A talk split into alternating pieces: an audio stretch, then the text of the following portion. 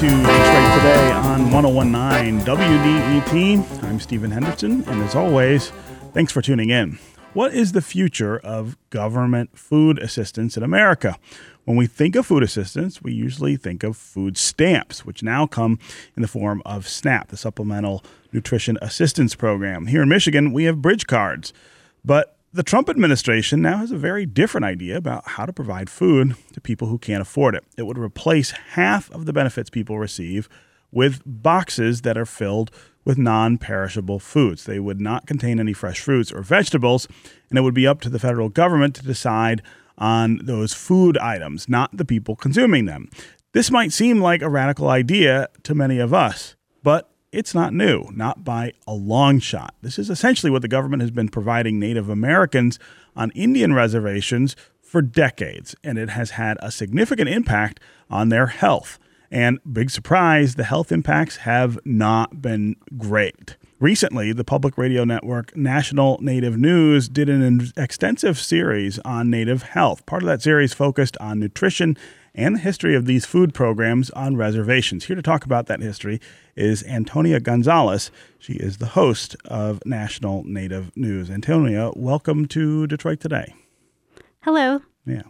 So, uh, talk about these food boxes. Uh, why does that exist on Indian reservations, and what has been the consequence of providing food for people that way?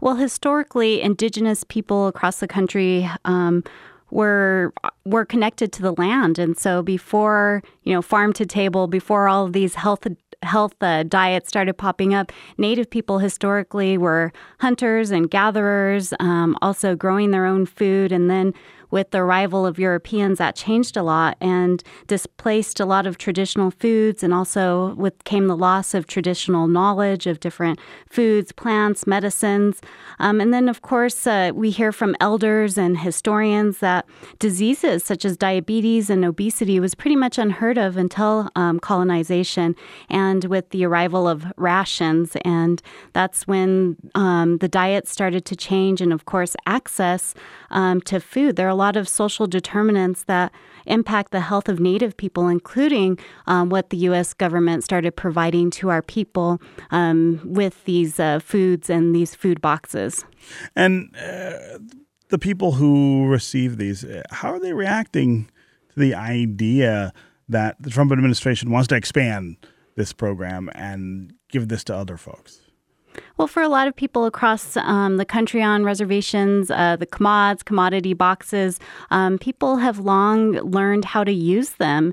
And um, it also comes with different foods that, you know, indigenous people were not used to eating and digesting. For example, milk. You know, there was a lot of powdered milk in a lot of these boxes. And still today, a, a lot of people, um, including myself, people in my family, were not um, really attuned to digesting um, different products that we were given. And so um, it's had a lot of uh, consequences on health. But you hear that um, people have, uh, you know, continued to um, use these boxes in any way they can, and we hear from health professionals as well um, on how to make what you have better. Like the like I was saying earlier, the social determinants of health is there's a huge problem with access to fresh, healthy food mm-hmm. um, on uh, reservations across the country, and so some um, health professionals suggest um, using what you get maybe at local convenience store or from these government commodity boxes is to make better choices with them. Um, for example, if you have canned foods that have a lot of sodium or a lot of sugar with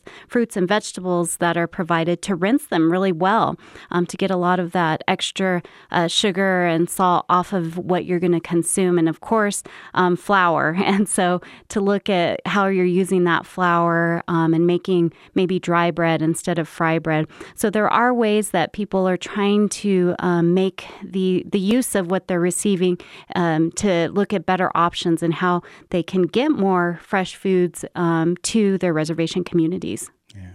Uh, the idea here, I think, from the Trump administration is pretty obviously about control control of the people who receive government benefits. Somehow they believe that uh, they've got to they've got to exercise more control over those folks and their choices than is is happening now.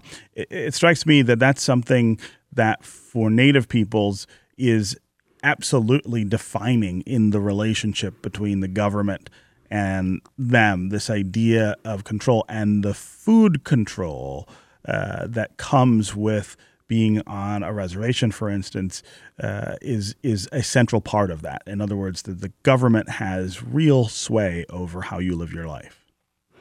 Right. So the government does have a trust responsibility to tribes to ensure the health and well-being, which includes um, the, the, what we're talking about is the the food and different food programs. And there's movements across um, Indian country to call for better, improved access not only to the food that they're getting, but through policies and legislation. Um, tribal leaders, health advocates, people in the agriculture business are pushing for um, more to be done in the Farm Bill for tribes. And also, what you're seeing across the country are food sovereignty programs. Tribes across the country are working on bringing back more traditional foods to their people. They're working on different, getting more access to, um, you know, what they they used to eat before um, the arrival of settlers. So there there is a lot of work being done, um, and especially when we're looking at what's happening in the administration, um, tribal leaders are testifying. They recently testified in an Indian Affairs hearing about the Farm Bill, saying that they want more control over their nutrition programs, um, and a lot of these programs are working to address those diseases uh, diabetes and obesity. Um, and so they want to take back not uh, take back control of not only what they eat, but uh, also addressing these health health concerns that have come up because of um, what we're consuming across the United States. This is Detroit Today on 1019 WDET. I'm Stephen Henderson. My guest is Antonia Gonzalez. She is the host of National Native News and is a member of the Navajo Nation. We are talking about the Trump administration's idea to supplement food stamps with boxes, boxes of unperishable, non perishable foods. Uh, that is not a new idea to people who live on Indian reservations where this kind of practice has been the way that the government provides food for a very long time. And it has had really deleterious health effects on the people who consume this food and have to make their diets around what's in those boxes. Uh, Antonia, on the Pine Ridge Indian Reservation, which is the, one of the poorest regions here in America, there's a real problem with uh, diabetes and subsequent limb amputations. Uh, there's no real access to healthy food there. Um, how pervasive is that scale of the problem, and how related is that problem to this idea of of these boxes? I think it's also a part of changing um, perceptions and, and and getting people to to look back at what they are consuming. Um, an issue also when you look at the health and wellness of people on reservations is not only limited access to health, fresh um, foods, but also there's a lot of inexpensive, fast foods, um, highly processed foods, uh, even medicines. And so going back to traditional foods, um, not only for the well being of, of, of your body, but also physically and spiritually, because a lot of people have a connection to the land and to the environment. And going back to um, one of the people we interviewed in the series you had mentioned earlier on our health and wellness series uh, was an actor, bodybuilder, fitness enthusiast, and community advocate who really pushes for health and wellness and um, he was saying that you know people, indigenous people, don't often go hunting or gathering anymore, and part of that was building a fire and the work put into not only getting what you're um, making, but also it's part of being a community and sitting down and cooking and telling stories and sharing stories, which is all part of health and wellness, not only physically but mentally and spiritually as well. So it's it's more than just um, what's being handed um, you know, what what pe- not handed down, but what people are receiving um, as assistance. But it's more of a cultural thing as well as looking back to tradition and traditional foods. And and when you talk about these foods that are in these boxes, there's there's a term that you used a little later, a little earlier in the conversation, fry bread, and I'm not sure people who are unfamiliar with with this practice of these boxes would even know what fry bread is. Talk about that and and why it's part of the problem. So, with the introduction of flour, figuring out how, what to do with it, what to make out of it, and of course, um, it turned into bread uh, in communities across the country, um, which fry bread is not a traditional food such as corns, beans, and squash, but it has become a tradition in tribal communities every single community I've ever visited across the United States uh, and Alaska that fry bread is part of um, you know everyday life for some people um, it's also used at feasts and and different social events. And a lot of people take pride in their fry bread. Um, you'll see in the Southwest, um, a lot of people take pride in how big uh, their fry bread is, mm-hmm. and it, it, it is delicious. it's good. It tastes good, but um, it's not necessarily good for you um, in the sense, of, of course, of eating a gigantic piece of fry bread or having it on a daily basis. So what we hear from health advocates is maybe to make make the portions smaller and not have it every single day. But fry bread has become part of um, Native American culture, even though it's not in the sense it's not a traditional food. It has become a tradition. And and what's wrong with the fry bread? Can you uh, sort of explain what what is well, bad about it? Yeah, go ahead. Yeah, so I can I can share from mm. my own. You know, every every tribe is different. Everybody has their own different unique recipes. Um, uh, for example, um, for you know, if I was going to make a batch of fry bread, um, you get the flour and some salt and maybe some baking soda, some hot water.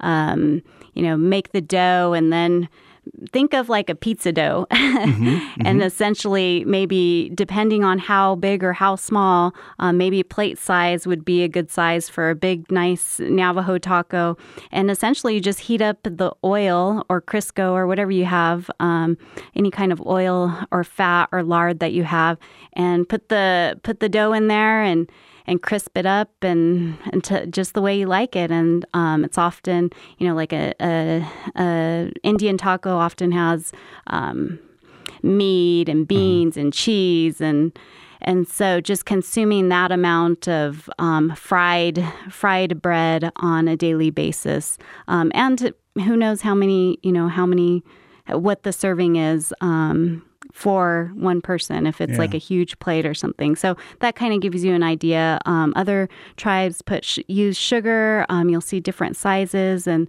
and um, there's fry bread contests at different powwows and social gatherings, um, and it's also used in in um, different celebrations across Indian. Co- excuse me, across Indian country. Yeah.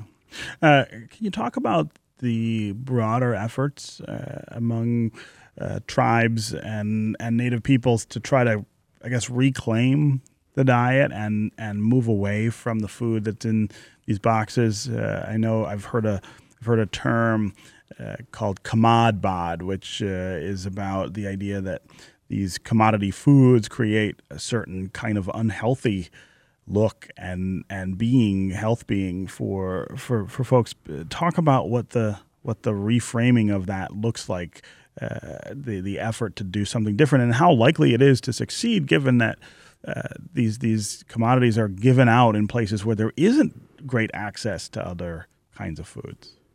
Right. So if you think about receiving a box of food that's very highly processed, a lot of salt, a lot of sugar, um, you know, not a lot of nutrition, uh, nutritional values compared to if you're getting on a daily basis fresh, healthy um, foods and also that access of um, having fresh, healthy uh, foods, being able to go to a grocery store or go somewhere, um, or having a farm or growing your own food compared to having these um, highly processed foods.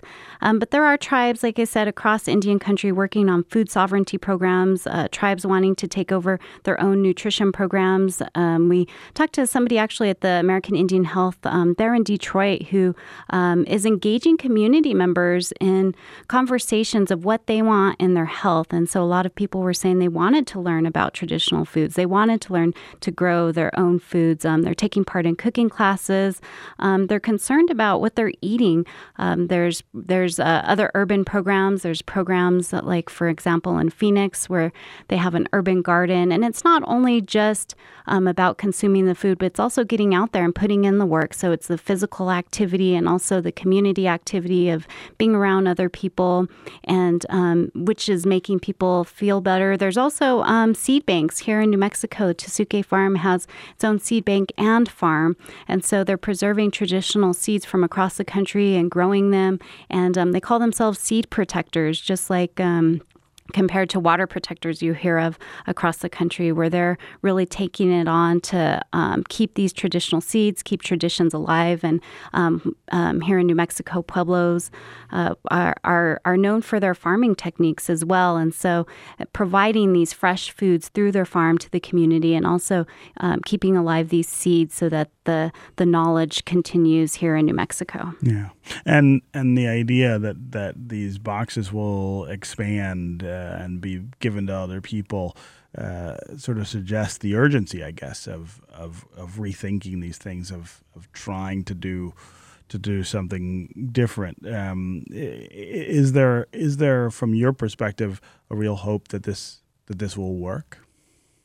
I think you're seeing a lot of hope, especially among the young people. There are a lot of people, um, young people, who are looking to get into the agribusiness as well um, to revitalize uh, traditional foods. You you see a lot of um, young people um, working on different ways, exploring how to um, get people encouraged and how to motivate people um, to get healthy. There are a lot of nutrition, health experts, fitness enthusiasts across Indian country who really care about about their community, the health and wellness, and looking at as a holistic approach um, as not only just the diets and what we're consuming, but also community and getting the the entire community involved. Um, you have people who are starting their own um, cooking shows on YouTube. Um, you have um, young people who are lending their knowledge to the community, um, helping young people in sports and wellness, and also nutrition. So there's a lot of work that people are doing there, and I, and I think you're really seeing tribal leaders. Um, coming to the table and offering their support. And also, you have tribal leaders who continue to advocate for their people. And that's one of the number one priorities in um, Indian countries the health and wellness of people among the many issues that uh, we're facing today. Antonia Gonzalez, host of National Native News, member of the Navajo Nation. Thanks for being with us here on Detroit Today. Thank you. That's going to do it for us today. I will be back tomorrow. I hope you will too. This is 1019 WDET, Detroit's public radio station, a community service of Wayne State University. See you tomorrow.